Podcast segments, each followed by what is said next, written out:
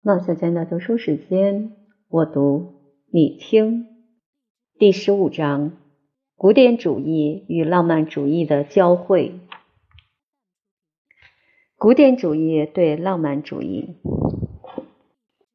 一场疾风骤雨的解放运动结束了启蒙思想寻求解放的过程，但是新的世纪却在一个新的凯撒的庇护之下开始了。从人群的大动乱中涌现出最大胆的暴君，人们那样渴望而又那样欢庆的群众的自由，最后以一个个人的统治告终。从这一极端到另一极端的摇摆之后，通常出现的反作用是完全出乎意料的，因为并不是返回到启蒙运动寻求自由的原则。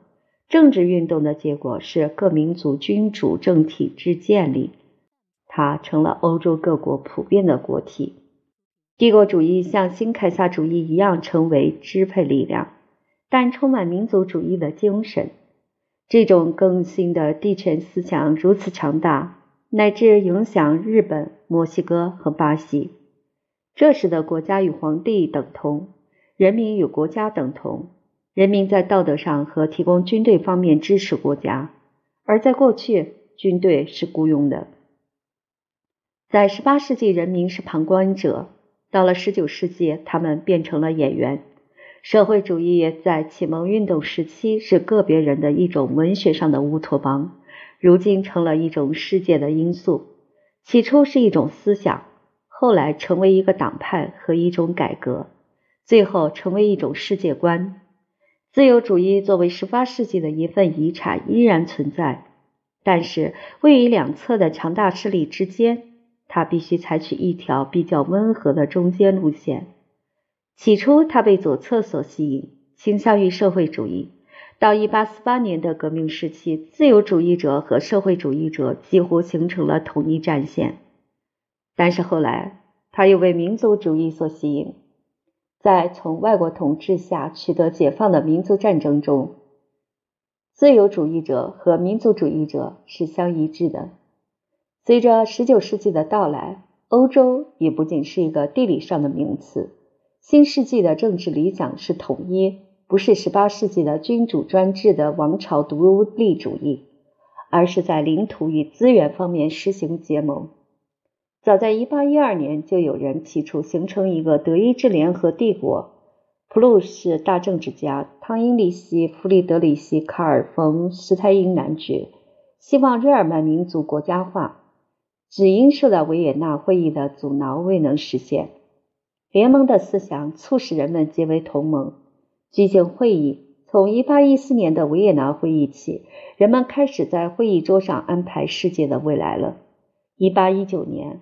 克劳德·亨利以及圣西门伯爵，这位法国的社会哲哲学家写下了关于欧洲社会改组的著作，而诸强国在埃克斯拉沙佩勒会议上创造了欧洲国家的联合会。美利坚合众国领悟到了结盟的含义，宣布了门罗主义，而各斯拉夫国家则梦想返回到斯拉夫世界。所有这一切和启蒙运动的理想相去是何等之远呢？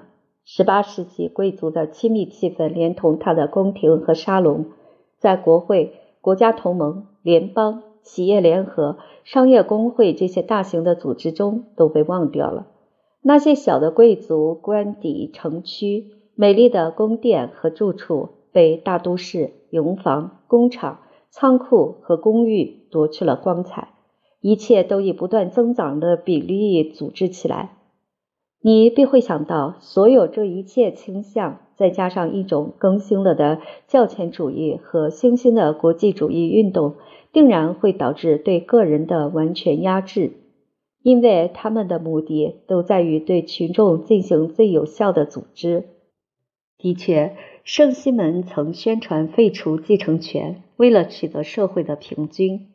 甚至像英国那样很讲个人主义的国家，也开始经历着有无畏而可敬的社会改革家罗伯特·欧文在其所著《新社会观》一书中所宣扬的合作运动。在19世纪达到成熟期的资本主义，不仅试图积累和管理金钱与货物，工业与交通，而且力求通过国际贸易关系造成对这些方面的垄断。无论人和物都集体化了，小型的工业被扫除了。一八零四年至一八三零年，英国的手工业行会缩减到原来的三分之一，小的土地所有者同样也减少了。甚至法国那样的农业国也不反对大规模的生产和集体经济，甚至社会主义资本主义的对立面也不反对大规模生产和联合经济。相反，他想要剥夺剥夺者的所有权。宗教和哲学也参加了这种有效组织的事业。在宗教方面，不同的新教派别联合起来，天主教在恢复着战斗力。在哲学方面，人们宣扬新的普遍原理，如黑格尔在谈论世界精神，洪堡在谈论宇宙问题，赫尔德开创了渴望综合艺术的世纪，瓦格纳实现了他的愿望，结束了这个世纪。的确，浪漫主义全神贯注于把一切艺术融合起来的一年之中。浪漫主义的诗人画画，他的画家作乐。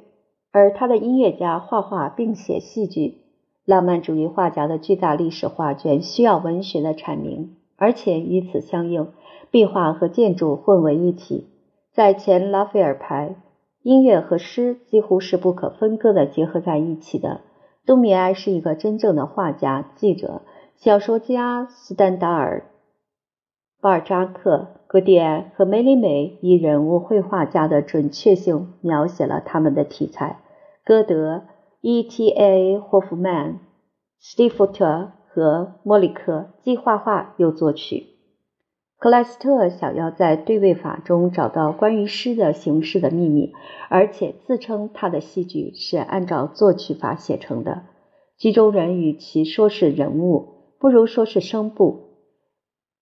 斯文伯恩的迷人的、令人陶醉的、无拘束的抒情诗是有音乐旋律性的。诗人想使它被人认为是有音乐性的。惠斯勒把他的绘画叫做交响乐和夜曲，声音的和谐。另外一方面，浪漫主义的音乐家们求助于诗和戏剧，其中有一人以其令人生畏的包罗一切的整体艺术品压在了整个世纪的头上。十九世纪爱讲友谊，他们把席勒与歌德之间的关系理想化了，并且也理想化了舒伯特的小圈子。其中除了一些音乐家和音乐爱好者之外，还包括剧作家格里尔帕采和画家冯施文德。宗教的、政治的、艺术的、科学的各式各样的协会成了自然聚会的场所。他们替代了十八世纪的沙龙。这也是一个组织政治、经济党派和联盟的时代，如1838年在曼彻斯特为改良法律而组成的反对谷物贸易法令联盟，为争取普选和议会权利而形成的宪章运动。1832年，德国新教教会为了帮助在大主教地区的姊妹机关而建立了古斯塔夫二世福音联合会，还有无数其他联盟组织。这个从事与活动和组织的动力时代，他试图抓住一切，并把它们结合统一起来。我们把这个时期称为浪漫主义时期。要求联系，要求结合，一直都是浪漫主义的本质。爱情和友谊，这又是协会组织的形式。当时是它的主题。浪漫主义者是把爱情加以神化的诗人，也是友谊的最热烈的拥护者。雪莱想要陶醉于爱情之中，对于他来讲，爱情就是世界的唯一规律。他在《茂波女王》一诗中歌颂爱情万能的黄金时代。但是，浪漫主义者对于爱情和友谊都是从对内亲密关系扩展到对外广泛关系，从个人主义到普遍主义的这种狂热的精神，要把一切统一起来，认为一切意念都是有关联的。这是对启蒙运动思想的冷静的深思熟虑精神的一种直接反抗。浪漫主义力求把生活和思想恢复到其原先的自然的统一之中，而这种统一曾被启蒙运动分离。启蒙运动所做过的是分化和限制，浪漫主义要做的是联系和结合。但是所有这些必须和他的极端的主观主义调和起来。通常把极端主观主义看作是浪漫主义的唯一特征。浪漫主义者是靠主观的东西而存在的，但他们把主观的东西从个人扩大到社会，从而产生出主观的普遍意义。心灵与物质、精神与自然融化成爱，成为无限的爱。他们想象一个神仙世界，在那里，异教和基督教，过去和现在，天堂和人间。人和兽，一切都言归于好。对于这些梦想家，只用抒情不足以表现他们的心灵。他们要用心灵包围世界。浪漫主义的自我要走出自己的小圈子，到世界中去，到精神与自然的宇宙中去。浪漫主义从自我崇拜开始，但是当他成长到一定程度时，就试图从他自身逃脱。他觉悟到，除非主观和宇宙发生关系，否则就太孤立、太无意义了。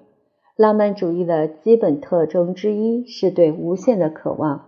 他从来不无保留地接受现在，他永远在寻求另外的东西，而且永远在发现有某种更好的东西的迹象。可以说，浪漫主义者只有体验到他渴望成为不同于现在的他的时候。当他充满着渴望之情的时候，才变成一个真正的浪漫主义者。浪漫主义不懂得古典主义的尺度和标准，他在艺术上努力的目标不是理想中孤立的人，因为他永远是在人和无限的大自然、无限的空间关系之中看待人的。他把人看作感觉的中心，看作一切感情的焦点，一切都受这种关系鼓舞。都通过它获得生命和意义，自然变成了启示，变成了人的体验的表现。因此，浪漫主义就献身于自然，而且和它在一起生活。赫尔德林和诺瓦利斯、拜伦和雪莱、舒伯特和韦伯都是和大自然一起歌唱、一起思维的。和启蒙运动时期的人们不一样，那时人们只爱大自然的田园风味儿。而浪漫主义者被大自然充实起来，他把自己静默于其中，神秘的、泛神的感觉自身是和大自然混为一体的。浪漫主义承认现实仍是有效的，但他喜欢给它加上神秘的含义，所以单纯的现实、充实的真正的现实，他是忍受不了的。他被幻想的视觉和精神的体验所引导。真正的浪漫主义者不能也不愿意是一个自然主义者。那由狂飙运动提倡而后来在所谓的浪漫主义后期中重新出现的自然主义，他是不接受的，认为这是虚假的、非艺术的。在自然和生活的每一个部分中都看到现实的观点，在浪漫主义者看来太狭窄、太疑虑、太平常，而且不真实。他们感觉到生活应该提供更多的东西，因此他们从所谓的现实中逃脱出去，寻求另外的文明，从而证实人类的根本一致。因此，他们要求把诸种文学艺术结合成为一种普遍性的手段。他们重新发现了中世纪，重新发现了东方。他们通过历史把二者都看作是具有同一性的文化。浪漫主义者展开他们的研究工作，涉及东方文明时，看到过去每一种真正的文化都以宗教神话为基础，都是以自宗教吸取动力和营养。崇拜古希腊世纪的鼎盛时期已成过去，已经不够神秘，因此他们努力从可能重新恢复而成为普世性的力量中开发出新的神话。于是，他们不可避免地返回到天主教义。他们相信，任何其他哲学体系和天主教义比较起来都有局限。只有天主教义容纳了人的整个存在，而且渗透到人的存在的最细小的分子之中。这是任何哲学体系所不能做到的。在他们的心目中，其他体系并不形成存在的模型。他们只提供某种公式。浪漫主义使无数的德国人改变信仰，皈依天主教，加强了天主教浪漫主义者德麦斯特尔拉梅内和夏多布里昂的宣传，这都使罗马感到惊讶。引诱这些德国人的是他们在自己的新教中失去的那唯一的神圣的教堂的普适性。他们在热情激动中诅咒宗教改革是人类第二次堕入罪恶。他们拼命赞扬耶稣会，认为它是天主教义的无私机构的象征。当然，所有这一切都和真正的天主教信仰不甚相干。这不过是从不安定的、过度紧张的精神中逃脱出来，投入古老社团的怀抱，求得安定和冷静而已。贡多尔福曾称之为一种神圣的麻醉剂。天主教义仿佛会实现对无限的渴望，但是当我们读到那些浪漫主义者的许多热烈的信教誓言时，就可以清楚地看到他们的理想主义是过于主观的，属于人性了。他们实际上不会遵守教会单方面提出的要求，他们是天主教化了，但他们不是天主教徒。他们向往的只是一切信仰的联合，爱和友谊的总和。他们期待于宗教的是把人从有限的生命提高到无限的生命。对于他们来讲，宗教不过是对无限的浪漫主义崇拜的一部分而已。浪漫主义并不是一个新的运动，它的三个基本特点：青春的活力、渴望与陶醉，超越所有历史和地理的界限，是从古希腊罗马时期以来一直不断重现的人性素质。但是如果真是这样的话，那么浪漫主义又是什么呢？是浪漫的素质占优势的一个时期吗？人们可以这么说，不过浪漫主义的观念必须从更深刻的意义上去理解，因为它已是像古典主义一样被经常滥用的家喻户晓的名词了。浪漫精神是一切时代、一切地区的一种普遍现象，曾有各种名称。它起源于哥特时期，在早期的基督前的文化中是一支活跃的力量。它可以在人类历史中到处找到，在文化发展的过程中，有时占统治地位，有时起辅助作用。因此，浪漫精神并不是浪漫主义者的发现，它只是一种再发现，是人性永恒的素质在一个新的名称下的复苏。在一定的时间和一定的地点，早期的浪漫精神重新振作起来，重新致力于新的浪漫问题的解决。先是在新教影响之下进行，后来大部分在天主教的影响之下进行。在十九世纪下半叶，浪漫主义仍然活着，虽然不如原来那样充沛，因为生活本身就是浪漫的，它一向如此。但是这时，它已经不再是浪漫主义了。一八四八年再度燃起的自由主义运动，把浪漫主义推到了次要地位。从此以后，它再也没有以其原来的面目出现于生活之中。那些被资产阶级的田园风味堵塞了的孱弱的、虚假的、后期的新浪漫主义的小溪，严格讲起来，不配算作浪漫主义巨流的继承者，即使他们是合法的子孙。许多孙辈和曾孙辈并没有从他们的宏伟的母系源流中继承多少东西，浪漫主义并没有在他们中间得到再生，而且永远也不会由他们生出。